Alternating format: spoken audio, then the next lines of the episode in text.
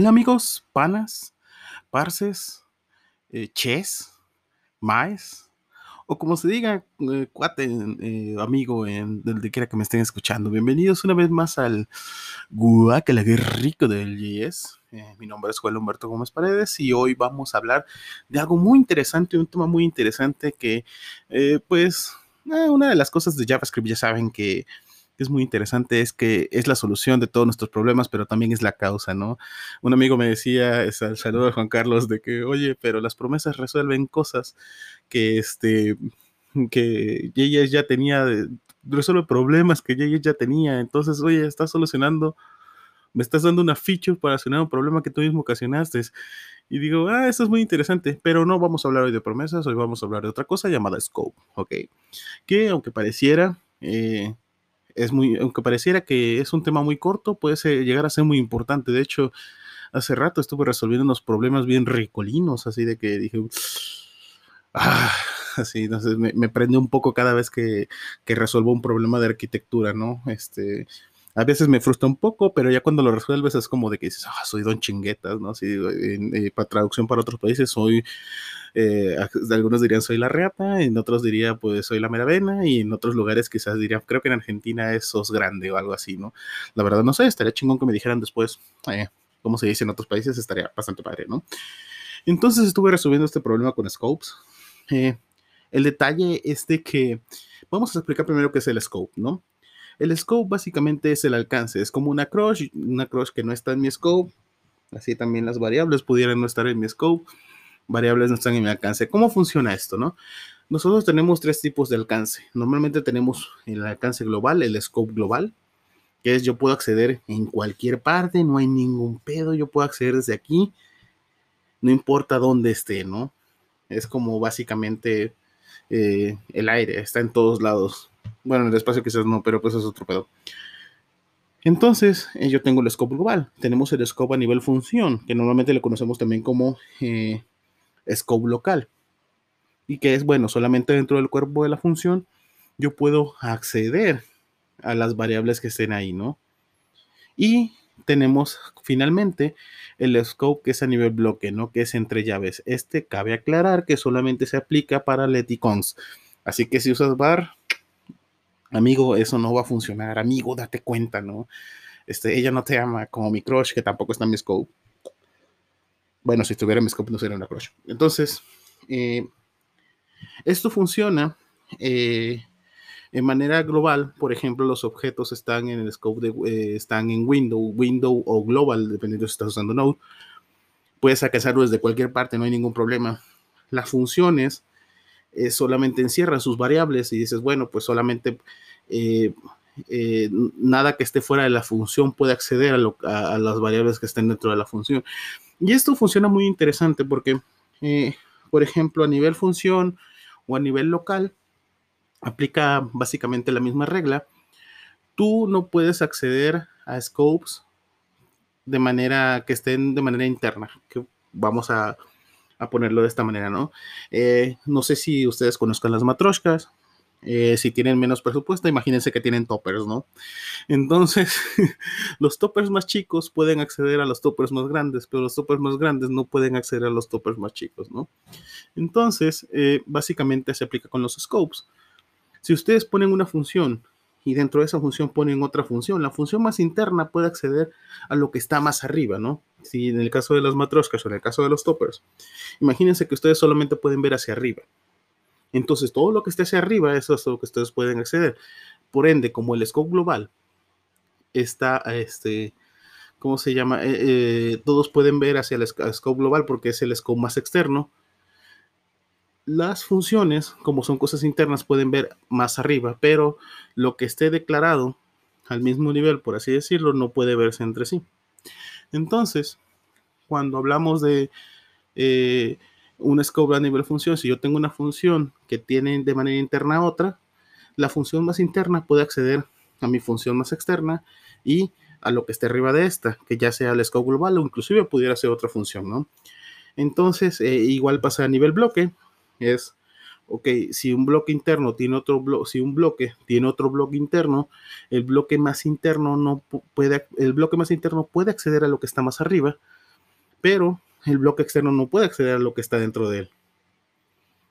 Bueno, a lo, que pertenece al scope más interno. Entonces, es bastante interesante porque eh, esto de los scopes no solamente se aplica para saber eh, a qué variables tienes alcance, sino de que, por ejemplo, también es muy útil para algo que se llama closure, que es literalmente encerrar una variable o encerrar un valor dentro de una función, porque como tú puedes acceder a funciones más externas, si por ejemplo tú creas una función, eh, si tú regresas una función, esta función tiene acceso a la función que la a las variables que tiene la función que la retornó, pero ya nada tiene acceso a lo que está, ya nada, eh, ningún valor tiene acceso a, a, los valores de esa función, salvo la función más interna que regresaste. Entonces es un truco muy útil cuando dices, oye, necesito que una función tenga cierto valor definido y que nada pueda acceder a ello, salvo esto, ¿no? Que es algo muy usado, por ejemplo, en las Immediate Invocate eh, Function Expression o IIF, IIFA, eh, no sé, este, mi, mi, la geografía no es muy fuerte. Entonces, eso es muy interesante, pero eh, con un gran poder viene una gran responsabilidad, porque también puedes cometer muchas pendejadas. Es como de. Y pendejadas, esas tonterías, ¿no? O boludeces si están en, en Argentina. también tenemos gente en Argentina, digo, wow, che, chido, ¿no? este, igual no entienden mucho de mi dialecto, pero pues no hay pedo, güey. Este, tú, tú dale, ¿no? Estamos globalizados ya. Entonces, y cuando uno eh, estábamos todos encuerados. No, espérate, que estaba hablando? Ah, sí. Eh, esta parte del escobo es muy interesante porque, por ejemplo, nosotros podemos encerrar valores. El único detalle es que, por ejemplo, hay veces, solamente ciertas veces, que esto puede jugar también en nuestra contra. Uno de los errores que, por ejemplo, estaba corrigiendo ahorita es de que una persona mandó un arreglo entonces los arreglos en funciones son mandados como referencia y el vato no, no se encargó de deshacerse de la referencia para que nadie tuviera acceso, güey. Entonces estuvo muy chido porque esta otra función estaba modificando el pedo. Y de que agarra y digo, oye, ¿por qué esto no está funcionando? O sea, porque está metiendo valores que no debería. Y ya después me pudo checar de que, ah, no mames, entendí esa referencia, güey. y ya de que digo, no, vato, pues es que estás mandando una referencia y, esta referencia se está modificando acá. Y, ese es el problema de a veces cuando manejas referencias, que las referencias eh, son mutables. Entonces, bueno, este, cuando tú mandas una referencia, tú modificas. Eh, tú puedes modificar el objeto, no se manda como un valor, como por ejemplo un valor primitivo, un, un number o un string. Eh, y pues entonces fue muy chistoso porque estuve como medio día buscando el error porque pues también va de architecture. Entonces, no lo hagan amigos, este, traten siempre de hacerlo bien o mínimo tengan test de, para, para eso, ¿no?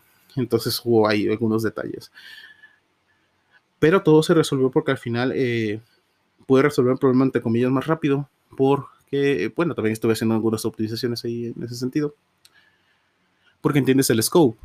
Entiendes de que bueno, ciertas variables no se pueden acceder a menos que las mandes como parámetro, pero este, yo solamente puedo acceder a las cosas de manera interna. De hecho, eso fue muy interesante porque también, por ejemplo, en una parte tuve que utilizar un... Eh, tuve que hacer uso del scope para declarar una función en línea que modificaba un valor de referencia que sí necesitaba que se modificara para unas operaciones asíncronas. Eso también es muy peligroso cuando manejas eh, manejas referencias con cosas asíncronas, porque en algunos casos, por ejemplo, si estás haciendo React, y lo que haces, ah, pues uso el use state y, uso el, file y uso, bueno, uso el, use state y uso eh, algunos hooks aquí para esto, ¿no?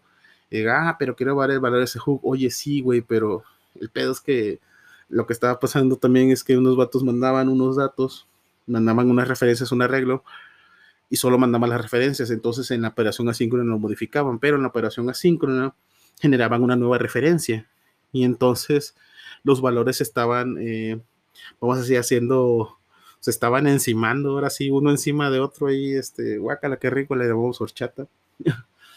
no, las cosas que estuvo bastante feo, pero pues fue muy interesante, ¿no? Porque ahí es como de que le dices a la banda, mira, esto funciona de esta manera, tú lo que estás haciendo, estás modificando una referencia y esto no debería de ser, ¿no?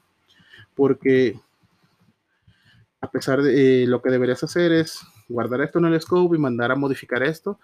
Y si modificas algún valor, este, si modificas la variable, asegúrate de no modificar la referencia, simplemente hacia donde, este, de no utilizar la referencia, simplemente utilizar e, ese valor, e, ese valor que está ahí. Y pues al final eh, se pudo resolver. Me lo agradecí con un pastel, así de que me compró una rebanada así bien chingona, ¿no? De esas así como de que hasta se te tira baba, ¿no? Así como de, estas cosas de food porn.